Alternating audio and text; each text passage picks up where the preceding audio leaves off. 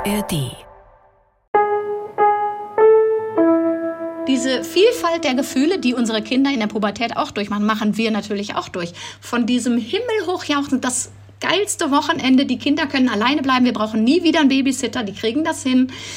Ähm, bis hin zu, oh Gott, aber jetzt äh, ist aber irgendwie die Krise klopft gerade wieder an. Also, und dann kriegt der jüngste pfeifersches Drüsenfieber, Kissing Disease. Und dann denkst du, uh, jetzt ist, äh, jetzt ist, ähm, jetzt klingelt gerade mein Telefon, Vereinbarkeitsprobleme.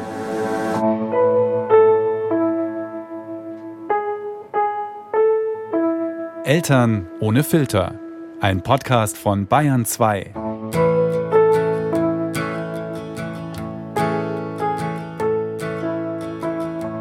Liebe Eltern, ich grüße euch, die Schlien hier, mit einer neuen filterlosen Folge. Und diesmal möchte ich mich mit euch gerne mal wieder dieser Phase mit älteren Kindern widmen.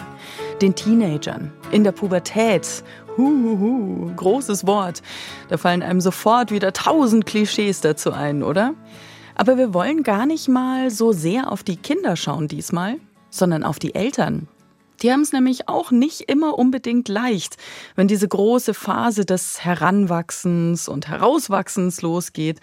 Weil, ja, was macht man denn dann jetzt? Ohne ständig Windeln wechseln, ohne ständig Schuhe zubinden und in Jacken helfen, ohne so Babysitter, Kinderzimmer aufräumen und Kochpläne organisieren zu müssen oder Pausenbrote zu schmieren. Und mit all diesem verfügbaren Schlaf, Ihr habt noch kleinere Kinder und das klingt gerade erstmal wie ein Traum für euch, oder? Aber ich kann es euch sagen, auch diese Herauswachsphase hat so ihre Tücken. Und darüber habe ich mit Lisa Hamann gesprochen. Ihr kennt sie vielleicht vom Stadtland Mama Blog. Mit ihrer Freundin und Kollegin Katharina zusammen betreibt sie den. Oder aus unserer Eltern ohne Filterfolge in Staffel 6 mit Katrin. Die findet ihr übrigens in der ARD Audiothek oder wo ihr gern Podcasts hört. Lisa, wie schön. Ich freue mich total, dich kennenzulernen. Ich habe äh, mit Begeisterung äh, deine und Katharinas Folge mit der Katrin damals angehört und war so ein bisschen neidisch, weil ich euch schon sehr, sehr lange folge im äh, Stadt-Land-Mama-Blog und auch immer auf Facebook sehe, was ihr postet. Und ich fand es immer sehr toll, was ihr auch für Geschichten da teilt und wie viele unterschiedliche Perspektiven. Ist ja so ein bisschen ähnlich jetzt auch wie bei Eltern ohne Filter, ne? Total. Diese ganzen unterschiedlichen Familienmodelle und allen voran natürlich eure zwei unterschiedlichen Familienmodelle. Du bist äh, die Landmama und Katharina ist die Stadtmama in Berlin, ne? Ganz genau. Genau, wir haben ja damals Stadtlandmama gegründet, weil ich aus der Stadt aufs Land gezogen bin. Ich habe ja auch in Berlin gewohnt äh, lange und da auch meine Kinder bekommen und dann sind wir umgezogen und dann haben wir gesagt, machen wir einen Stadtlandmama-Blog daraus. Was ich ja damals schon total toll fand, ich glaube, ich folge Ihnen jetzt seit gut zehn Jahren etwa. Vor elf Jahren ist der Blog gestartet. Man könnte sagen, als meine Kinder noch klein waren, war Stadtland Mama mein Eltern ohne Filter. Toll fand ich auch, dass Lisa und ich so vieles gemeinsam haben. Unsere Kinder sind gleich alt. Lisas ältere Tochter und mein Sohn sind fast 17. Und ihre Zwillingsjungs und meine Tochter haben sogar im gleichen Monat, im gleichen Jahr Geburtstag und werden 15. Und wir? Du bist 41 jetzt, oder? Noch nicht. 40 noch nicht. Noch. Ich, ja. Genau, ja. ich auch noch nicht. Ich habe im Mai jetzt meinen 41. Ich auch. Genau, aber du, Sag mal. Ja? Wann hast du im Mai? am 3. Am 3. Ich habe am 7. Das gibt's doch nicht. Ich war für den 8. ausgerechnet. Die Stiere. Auch 82er Jahrgang, das gibt's doch nicht. Ja, genau. Das ist ja wirklich Der goldene Wahnsinn. Jahrgang 82. So ein schöner Zufall. Ja, bei so vielen Gemeinsamkeiten könnte das jetzt natürlich eine furchtbar fade Folge werden, weil wir ja dann sicher auch einfach in fast allem die gleichen Erfahrungen gemacht haben. Aber so ist es gar nicht. Ihr werdet mal wieder staunen, wie unterschiedlich doch die Erfahrungen und Erlebnisse das Elternsein prägen.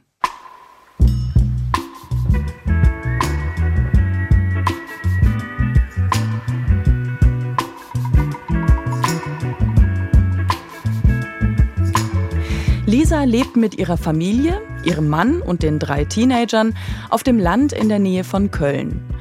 Und weil ich in der Woche vor unserem Gespräch ziemlich krank war, haben wir ausnahmsweise mal wieder zu so einem alten Homeoffice-Kniff gegriffen und uns per Videocall getroffen. Wie ist denn das jetzt so? Genießt du das schon so, dass die Kinder jetzt, sagen, sagen wir mal, also auch dieser, dieser wunderschöne Ausdruck, den man immer so schön sagt, aus dem Gröbsten raus sind, mehr oder weniger. Habe ich ja neulich bei Stadtland Mama gefragt, was soll das eigentlich heißen, dieses Gröbste ja, raus? Ja, also auch wenn mein Kind mit 25 den Job verliert, ist man ja irgendwie noch Mutter. Ne? Also ich glaube, es kommen immer noch grobe Sachen. Ja, oder dann kommt, weiß ich nicht, der erste Liebeskummer oder was. Ich weiß gar nicht, was es heißen soll mit dem Gröbsten raus. Ähm, ob da die Kleinkindphase gemeint ist oder was auch immer. Ähm, man kann das, finde ich, zum Teil genießen und zum Teil ist da aber auch ein ganz großer Ablösungsschmerz. Man fühlt sich manchmal auch einfach nicht mehr so gebraucht und auch alleingelassen ab und zu, wenn dann niemand mehr mit einem spricht. Und da ist die Landsituation, glaube ich, noch mal förderlicher für dieses Gefühl, weil oft sitze ich ganz allein den ganzen Tag in meinem Homeoffice. Meine Kinder sind dann die ersten Menschen, mit denen ich am Tag Kontakt habe, wenn die aus der Schule kommen. Und dann kommt nur, äh, wie war's? Gut. Und dann, was gibt's? Und dann gehen die zurück aufs Zimmer und dann sitzt du da und denkst, mh, so, also damals mit dem auf dem Schoß sitzen und süß riechen, das war auch noch süß. also es ist immer auf der anderen Seite das Gras grüner, glaube ich. Und bei uns war das natürlich noch mal speziell, glaube ich, weil unsere Jüngsten eben Zwillinge sind und gleichzeitig den Abschied genommen haben von, von dieser Fürsorge, von diesem körperlichen, von ne, Schoß sitzen, Händchen halten, weiß ich nicht. Das ist ja alles Berührung und Intensität. Und die haben dann so quasi mich gleichzeitig verlassen. Die haben Mitte des Jahres beschlossen, brauchen wir jetzt alles nicht mehr und ähm, wir machen unser eigenes Ding. Und dann saß ich da und dachte so, oh, arbeite ich jetzt die ganze Zeit oder mache ich jetzt was für mich? Oder die waren halt auch sehr betreuungsintensiv, muss ich sagen. Und dann muss man erstmal gucken, wie man sich neu sortiert. Und wenn dann noch von außen so ein paar Sachen dazukommen, dass es vielleicht im Job gerade nicht so läuft, dann denkt man so, oh, war, war, war das jetzt die schönste Zeit und kommt jetzt nur noch Abschied und wo, wo steuere ich eigentlich mein Leben gerade hin? Und oh Gott, die ziehen bald aus, was mache ich denn dann? Also es sind ähm, viele Fragen, die durch den Kopf wimmern. Ich weiß nicht, ob du das auch kennst, wenn du gleich alt bist und gleich alte Kinder hast. Vielleicht hast du solche Gedanken auch manchmal. Ja, ich glaube, ich habe hab schon im Vorfeld so ein bisschen drüber nachgedacht, wie das eigentlich äh, bei uns so ist. Ich glaube, äh, bei, bei mir gab es eigentlich nicht so den diesen einen großen äh, Moment, sondern es ist mehr so schleichend quasi im Lauf der Jahre. Wahrscheinlich würde ich es irgendwo zwischen 2018 und 2019 verorten. Bis circa dahin war ich mit meinen Kindern auch noch allein. Und das werden viele Alleinerziehende unter euch bestimmt in der einen oder anderen Form bestätigen können. Ich konnte für die Kinder nicht immer so da sein, wie ich vielleicht gewollt hätte. Das heißt, ich kam mal erst ein bisschen später aus der Arbeit, wenn sie schon Schule aus hatten, oder ich musste halt dann abends noch zu einem Termin, wenn sie im Bett waren. Und das hat sie durchaus schon relativ früh ziemlich selbstständig gemacht. Gleichzeitig jedes Stück neue Selbstständigkeit bedeutet für mich wiederum ein Stück neue Freiheit. So sehe ich das. Die Kinder haben sich mit ihren Freunden getroffen und ich habe mich dann damals mit meinem neuen Freund verabredet. Insgesamt weniger zusammen zur Eisdiele und dann auf den Spielplatz gehen, weniger klebrige Händchen halten und Mami, können wir zusammen Fußball spielen? Dafür so ein bisschen mehr raus aus meinem Zimmer und äh, kannst du Pizza bestellen? Würde ich sagen, dass ich das als schmerzhaft empfinde? Naja, eigentlich nicht so. Ich beobachte das heute gerne und schaue aber auch trotzdem ganz gern auf alte Fotos und Erinnerungen und freue mich dann über die schöne Zeit, die wir damals hatten. Was ich aber schon finde, unsere, unsere gemeinsame Zeit hat eine andere Qualität jetzt bekommen. Also es sind dann schönere Momente miteinander. Aber auch richtig scheiße Momente miteinander. Also wenn so, kann auch ins Negative umschlagen. Streits werden größer aufgeblasen. Aber ähm, eben auch, ja, wenn wir dann was zusammen machen oder wenn wir was zusammen erleben oder in Urlaub fahren zusammen, dann ist es so besonders schön mhm. dass wir die Zeit dann miteinander haben. Mhm. Wir haben halt noch relativ viel miteinander zu tun, weil auf dem Land das mit dem Nahverkehr nicht funktioniert und dadurch haben wir sehr, sehr viele Autofahrten zusammen. Insofern, mhm. also wir begegnen uns schon noch viel. Es war eher so dieser ab emotionale Ablösungsprozess und bei mir gleichzeitig einsetzend dieses, ich habe mich immer total darauf gefreut, eine Berufsausbildung zu machen und meine Journalistenschule fertig zu machen und zu studieren und jemanden kennenzulernen und zu heiraten und Kinder zu kriegen und darauf werden wir gepolt ja auch im Grunde in unserem Leben. Und danach gibt es keine Vorgaben mehr. Dann fühlt man sich plötzlich so verloren. Was kommt denn jetzt noch? Nur noch Pflege der Eltern und, äh, und Beerdigung oder Scheidung? Oder kommen, warten da jetzt auch noch schöne Dinge? Und für die muss man halt, da darf man nicht warten, glaube ich. Für die muss man dann selbst so ein bisschen sorgen. Und da seht ihr jetzt schon große Unterschiede zwischen Lisa und mir. Zum einen natürlich die ganz anderen Familienherausforderungen. Sie mit den Zwillingen, ich dafür damals alleinerziehend. Und dann aber auch die Wohnsituation auf dem Land versus in der Stadt. Und dann auch noch beruflich. Obwohl wir ja beide Journalistinnen sind, haben wir sehr unterschiedliche Wege beschritten. Und da geht's jetzt dahin mit meiner Idee. Ach, vielleicht könnte man mal so eine Folge machen, in der wir beschreiben, wie das ganz allgemein so ist, wenn die Kinder älter werden. Und wieso dachte ich auch überhaupt, dass sich das bei allen über einen Kamm scheren lässt? Ich meine, jetzt sollte ich es doch wirklich langsam wissen, dass wir Eltern, eben genauso wie unsere Kinder, ganz unterschiedlich ticken. Und das lässt sich ja offensichtlich nicht mal am gleichen Alter festmachen. Vielleicht seid ihr auch so alt wie Lisa und ich, habt aber noch deutlich kleinere Kinder und kommt dann erst in zehn Jahren oder so in diese Phase, in der wir gerade sind. Und wie das dann für euch wird, tja, Fast wäre ich in diese alte Elternfalle des Ratschlaggebens getappt und hätte gesagt, ach, mach das dann mal so und so, genau wie ich, und dann wird das voll super. Aber Fakt ist, ich habe keine Ahnung.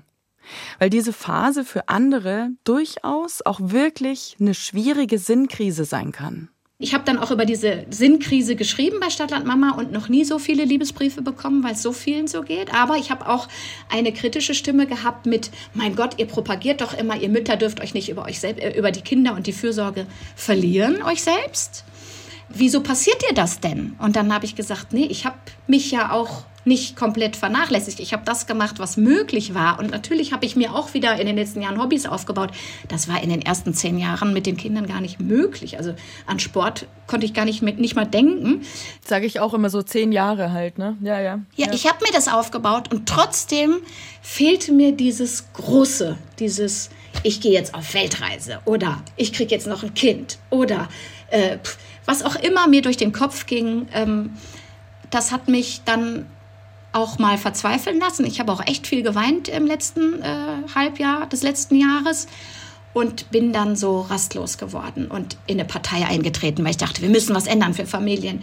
Und dann bin ich, ähm, habe ich mich ehrenamtlich engagiert und bin jetzt äh, beim Wünschemobil mit ähm, dabei, wenn jemand noch mal eine Fahrt zu, zu einem Ort machen will, bevor er stirbt. Ähm, habe äh, mich in einen ehrenamtlichen Vorstand wählen lassen, bin in der Schulpflegschaft aktiv. Also ich bin so, ich habe ganz doll nach einer Gruppe gesucht, zu der ich mich zugehörig fühlen kann. Ne? Ich ja. habe mich ich habe mir ein Vereinskonzept geschrieben, dass ich gerne einen Verein gründen will. Das war für meine Umgebung, glaube ich, relativ anstrengend mit mir in letzter Zeit, weil ich in alle möglichen Richtungen gelaufen bin, habe mir noch mehr Sport organisiert, gehe jetzt dahin und dahin und habe überall, habe mir lauter Arzttermine. Heute war ich bei der Mammographie. Ich habe gedacht, dann kümmere ich mich jetzt richtig um mich selbst. Äh, du hörst, ich äh, rede mich in Rage. Ja, tatsächlich. Und damit habe ich gar nicht so richtig gerechnet. Krass. Was habe ich denn eigentlich groß gestartet in dieser neuen Freiheit? Und schon habe ich in die nächste Elternfalle, die des sich Vergleichens. Naja, was mache ich denn jetzt mit meiner Freizeit? Irgendwie nicht allzu viel. Ich treffe mich halt gern mit Freundinnen, gehe auf Konzerte und auf Comedy-Shows, mache Ausflüge in Biergärten oder Kneipen und Städtetrips mit meinem Mann, kümmere mich um meine Omi im Seniorenheim, DIY daheim so ein bisschen vor mich hin und binge ausgiebig Serien und Filme. Oh Gott, bin ich fad. Habe ich denn wirklich nichts Großes zu tun?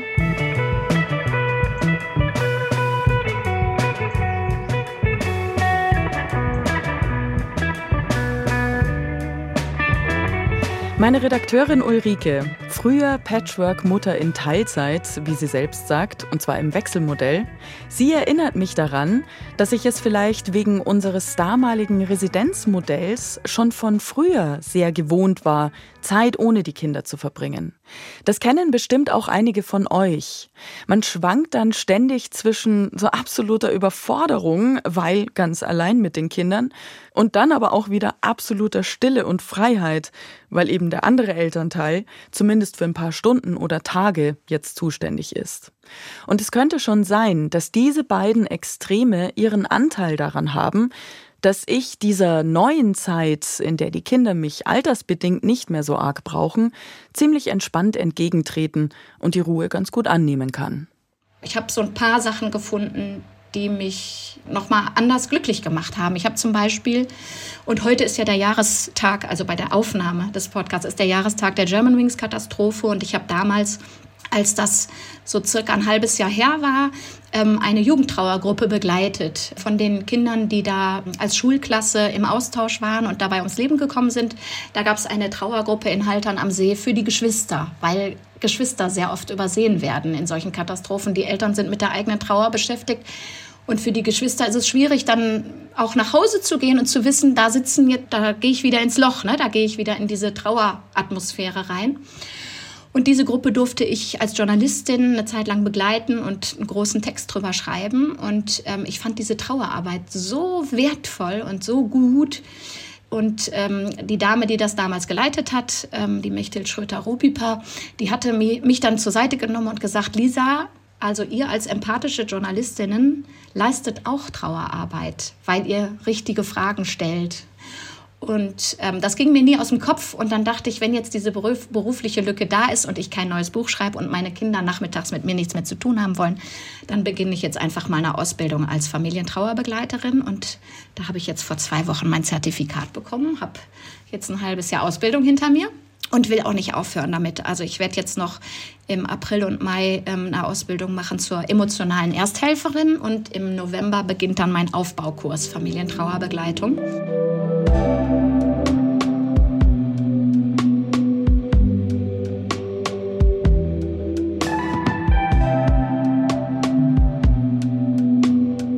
Nicht vergleichen, Schlien. Nicht vergleichen. Serienbingen kann ja auch voll wertvoll sein.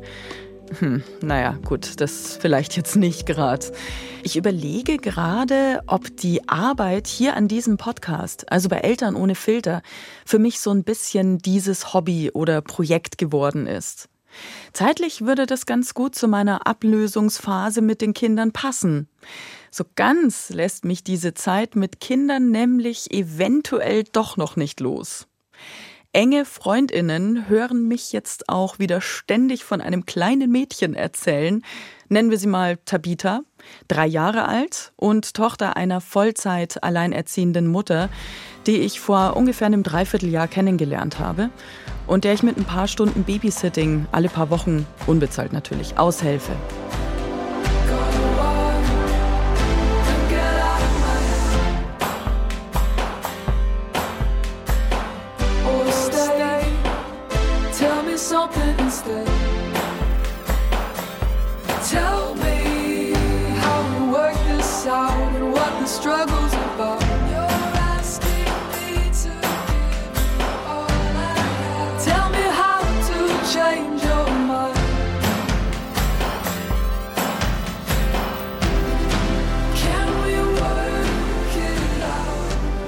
Nicht vergleichen, liebe Eltern. Lasst uns nicht miteinander vergleichen, mit unseren Bedürfnissen, Möglichkeiten und Kräften. Aber dann sagt Lisa was, worin ich mich dann doch auch wieder sehr wiedererkennen kann. Es erfüllt mich, etwas Sinnvolles nach da draußen zu geben. Und das haben ja ganz viele, glaube ich, in der Lebensmitte, dass sie denken, ist das jetzt, was ich alles mache, wirklich noch das, was ich auch bis zu meinem, also auch in der zweiten Lebenshälfte machen will? Ja. Ne? Man, man merkt ja jetzt so langsam, der Countdown fängt an, in die andere Richtung zu laufen. Also ich jedenfalls. Ich weiß nicht, ob es anderen auch ja. so geht, aber ich denke so, nach 80 gründe ich auch keinen Verein mehr. Also habe ich jetzt die zweite nutzbare Lebenshälfte mit meinem 40. Geburtstag im Grunde äh, gestartet und da zu gucken, wohin kann es denn noch gehen und wo sehe ich mich denn überhaupt ähm, in dem Ganzen. Äh, ist echt eine spannende Phase und ich werde wahrscheinlich irgendwann lächelnd drauf zurückgucken, hoffe ich.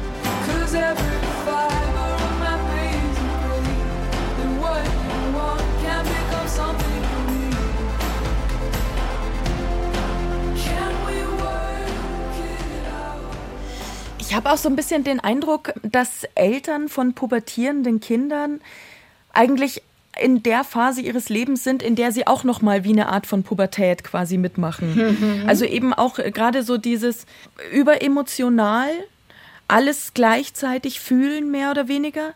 Gleichzeitig brechen so Sachen weg, man löst sich ab. Also es sind ja nicht nur die Kinder, die sich aus dem Elternhaus ablösen, mhm. sondern es sind ja auch die Eltern, die quasi abgelöst werden. Fällt mir gerade auf. Absolut, ja, absolut. Genau, und die müssen eben auch ihren Weg jetzt wiederfinden. Also so wie vielleicht die Teenagerkinder oder pubertierenden Kinder überlegen so langsam aber sicher, wo will ich denn mal hin mit meinem Leben? Also was, was will ich denn mal werden? Welche Ausbildung steht vielleicht an? Oder wie will ich meine Schule abschließen? Genauso stehen wir im Grunde in dem Moment eigentlich auch da. Im Grunde haben wir mit unseren Kindern so viel gemeinsam wie noch nie vorher. Mhm. Total, sehe ich genauso. Sehe ich genauso. Und da gibt es kaum Abgleich. Also da gibt es kaum Identifikationsfläche, weil wer stellt denn diese ganzen Müllberge in Teenie-Zimmern ins Netz freiwillig? Ne? Ich mache das. Aber darauf kriegen wir so viele Reaktionen, weil sie sagen, Gott sei Dank, ich dachte nur mein Kind ist kaputt. Ja. Also diese Vielfalt der Gefühle, die unsere Kinder in der Pubertät auch durchmachen, machen wir natürlich auch durch. Von diesem himmelhochjauchzen, das geilste Wochenende, die Kinder können alleine bleiben, wir brauchen nie wieder einen Babysitter, die kriegen das hin.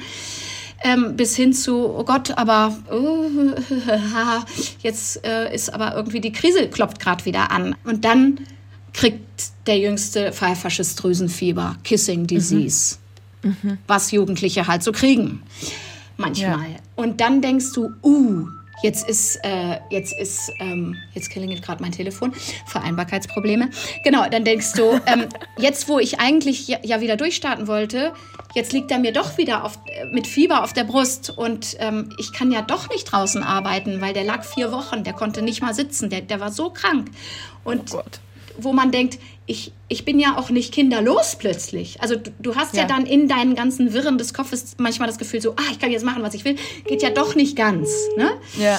Ähm, Wie du sagst, weil, weil mich das auch teilweise dann so, so ähm, rauswirft aus meinem eben eigentlich mehr oder weniger kinderlos sein zu ganz spezifisch und sehr punktuell ganz stark wieder Mami sein müssen. Ja. So, es, es ist ein, ein Auf und Ab also es war, war jetzt auch so, ähm, mein Sohn hat sich zum Beispiel, der ähm, geht auf die Realschule und der hat jetzt gerade Abschlussjahr. Und ähm, also 10. Klasse ist jetzt äh, durch. Und dann will er danach auf die FOS gehen. Und da war jetzt Anmeldezeitpunkt. Was ist die FOS? Die ähm, Fachoberschule. Ah, okay. Also er hat ja quasi nochmal zwei Jahre Schulpflicht und äh, die macht er auf der Fachoberschule. Und jetzt ging es darum, sich an der Schule anzumelden. Da war irgendwie auch so ein, so ein Infoabend und ich habe noch gesagt, wollen wir da zusammen hingehen? Äh, pff, äh, nö, nö, mache ich selber. Nö, ich mache das dann schon. Und habe ihm dann Block und Stift mitgegeben. Da cool, ich bin voll raus. Ich muss mich um diesen Quatsch nicht mehr kümmern. Oh, Halleluja. So, und jetzt ging es aber darum, diese Anmeldung ähm, abzuschicken und das dann. Und dann scheitert es an sowas wie, woher kriege ich eine Briefmarke? So, ah, okay. so, Bist doch noch gebraucht. Ein überraschender Moment, wo ich doch wieder gebraucht werde. Es sind die kleinen Dinge. Es sind so viel Selbstständigkeit Dinge. und dann, ja.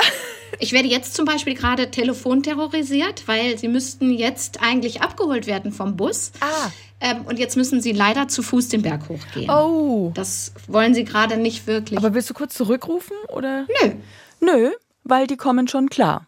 Und die sind ja auch schon groß.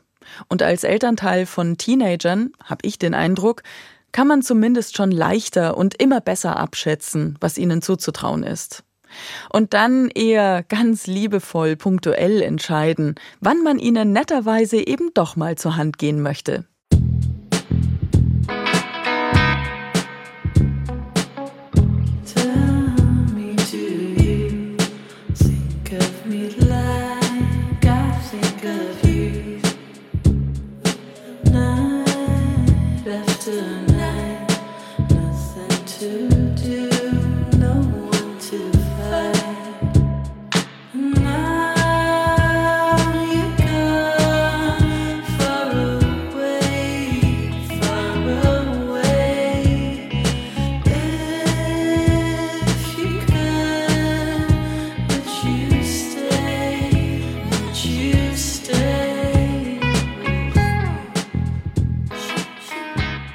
Jetzt sag mal, Lisa, so aus, aus unserer Sicht, ich meine, unsere ähm, Eltern ohne Filter-Community besteht größtenteils aus Eltern mit jüngeren Kindern. Mhm. Und jetzt ohne einen Ratschlag geben zu wollen. Aber gibt es vielleicht irgendwas, was man motivierend Eltern mitgeben kann in Bezug auf, wie wird die Teenagerzeit? Wie, wie wird für einen selbst dieser Ablösungsprozess?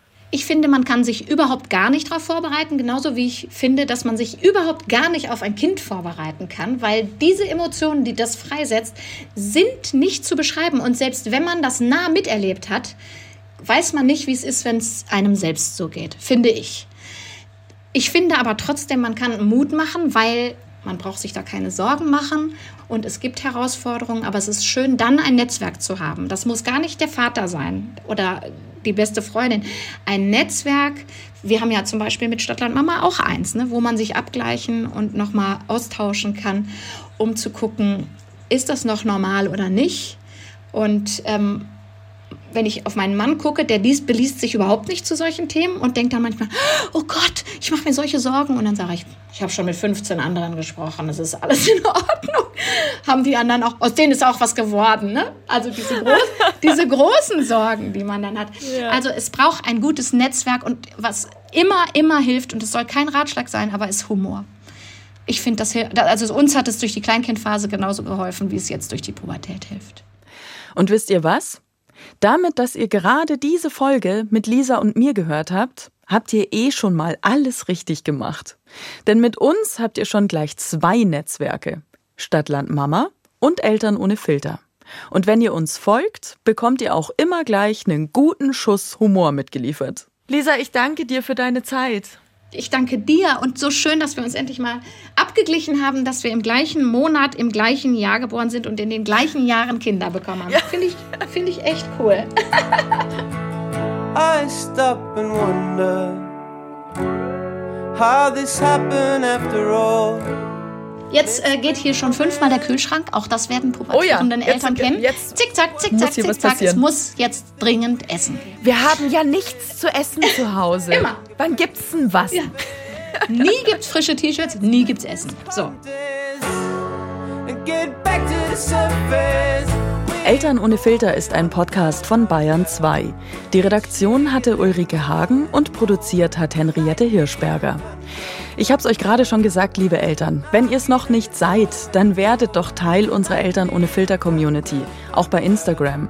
Und folgt Lisas und Katharinas Stadtland Mama Blog, auch bei Facebook. We got your back. Die umtriebige Lisa und Katharina haben übrigens auch einige Bücher geschrieben. Einen Link, wo ihr die findet, setze ich euch in die Show Notes.